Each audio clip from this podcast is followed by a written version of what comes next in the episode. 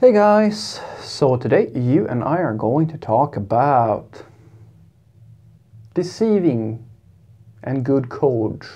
So let's get into it. So the question in question was, Frederick, what is the most deceiving thing about writing good quality software? And the short answer is that sometimes you should write worse code than you think that you can to write better code than you realize. Let me explain, because that sounded a little bit kung fu or mystical, and sure, I'm a little bit mystical, but I'm not that mystical. So what I'm trying to say here, guys, is that the problem with focusing overly on trying to write good software is that you can't see the you can't see the uh, you, you can't see the woods for the trees. It you you focus so much on trying to solve a problem and usually what that leads to is that you start going from solving the actual problem to solving a theoretical problem. What I mean by that is just that I've seen it happen so many times because this is the thing about good software. Good software isn't just clean code for the moment that does something specific. It's also code that will grow, that will scale. It's also code that will develop into something even more powerful and more useful. And usually a lot of people make the connection between good software and generic software. And that's the thing. That's the deceiving part. The deceiving part is that a lot of us developers, we get to this point when we get a little bit secured in, secure in our way of working, we start to think that if I can write code that is reusable and fast in, uh, has fast executions and it and it scales, then it's good software. And when we start thinking in those terms, and this happens to a lot of people. We start thinking about not uh, we, we start forgetting about the problem that we are solving right here right now and we start thinking about all right so if the scope of this feature changes if it becomes this more complicated thing how will my code adapt to those changes and when you start thinking in this in this way you have stopped focusing on solving the problem that you're trying to solve and now you're solving a theoretical problem. Now you're finding a solution that will work for the thing that you're doing today and the thing that you might be doing tomorrow, or even worse, next year. You don't even know. These things have not occurred yet. They have not happened. You don't know, but you're solving them right now because you want to write really good software. And as I said, good software. That's about scalability, right? Reusability, generic solutions that can that do one thing and do one thing really, really well. And so many times I've seen this happen to so many developers where they have created this theoretical theoretical solution that is great in a in a theoretical manner. So in theory, yes, it's great. We don't have the problem, but in theory, yes. And then the day after, something unexpected happens. And the thing that happens is that the feature, as they predicted, developed. It, there was a new set of requirements that came in. But it wasn't the requirements that they thought. So their genius scalable solution didn't account for this new development. And now we're actually forced to consider a new way of developing this feature so that it will fit the use case that we actually have. And now we're in a worse situation. We're in a really, really big pickle, P -p pickle, because we have now a more complicated solution that needs to somehow work with this new requirement that was never ever on the roadmap on when we actually built it.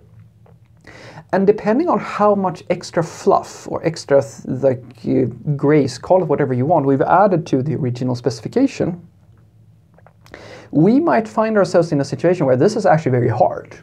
And now we try to shim in somehow this new requirement into our graceful solution. And we do that because the amount of effort it would take to do the thing uh, to throw away all this extra new nice like all this generic supercode because it basically what it comes down to is that if we if we want to to to support this new feature, we're going to have to throw away all that extra fluff code and then practically rebuild the whole thing so that it fits for the old use case and for the new one. And we just don't want to do that. Or the person who, who built this thing is so mentally invested in the solution that they're going to go, well, no, no, no, don't, no, no, no, I did not make a mistake here.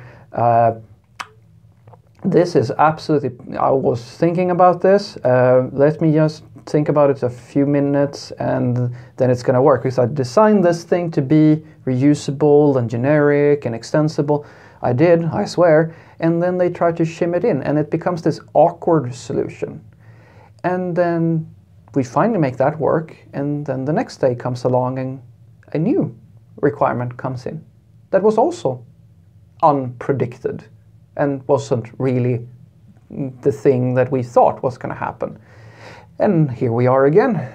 And we can continue telling ourselves that this is a good solution and keep on hacking things together until it's such a god awful mess that everybody complains about using it.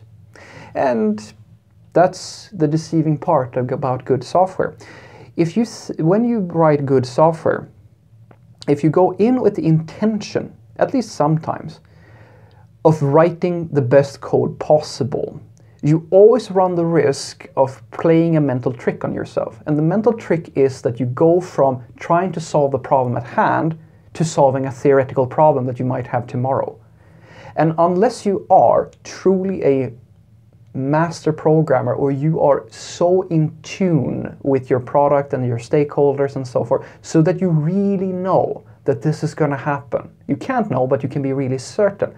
You shouldn't do this it's like stack it's like in it's like an investment. If you're a good investor you will be able to make an investment just a few, just before like right before it starts uh, your stock is, starts taking off or in this case a new feature comes in and you need to actually build this thing. So if you are good at this stuff you can do it and that's absolutely great. But if you're not you're actually going to put your code base in a much worse situation. One of the worst things that i know of is when i see people write super solutions to problems that they, do, they don't have. And I can already, I, I already know that we are going to very quickly get into a situation where this perfect solution for this specific sort of problem and all the things that we think are going to happen today is going to suck so bad in six months. And usually in six months, something comes along which is fairly normal, and all of this stuff starts starts becoming legacy. And here we are, yet again. We've created actually bad code when we intended to write really good software, uh, really good code, and it all came down to one single thing, and that is that we started trying to write good code for the sake of good code, focusing more on the solution than the problem that we were solving.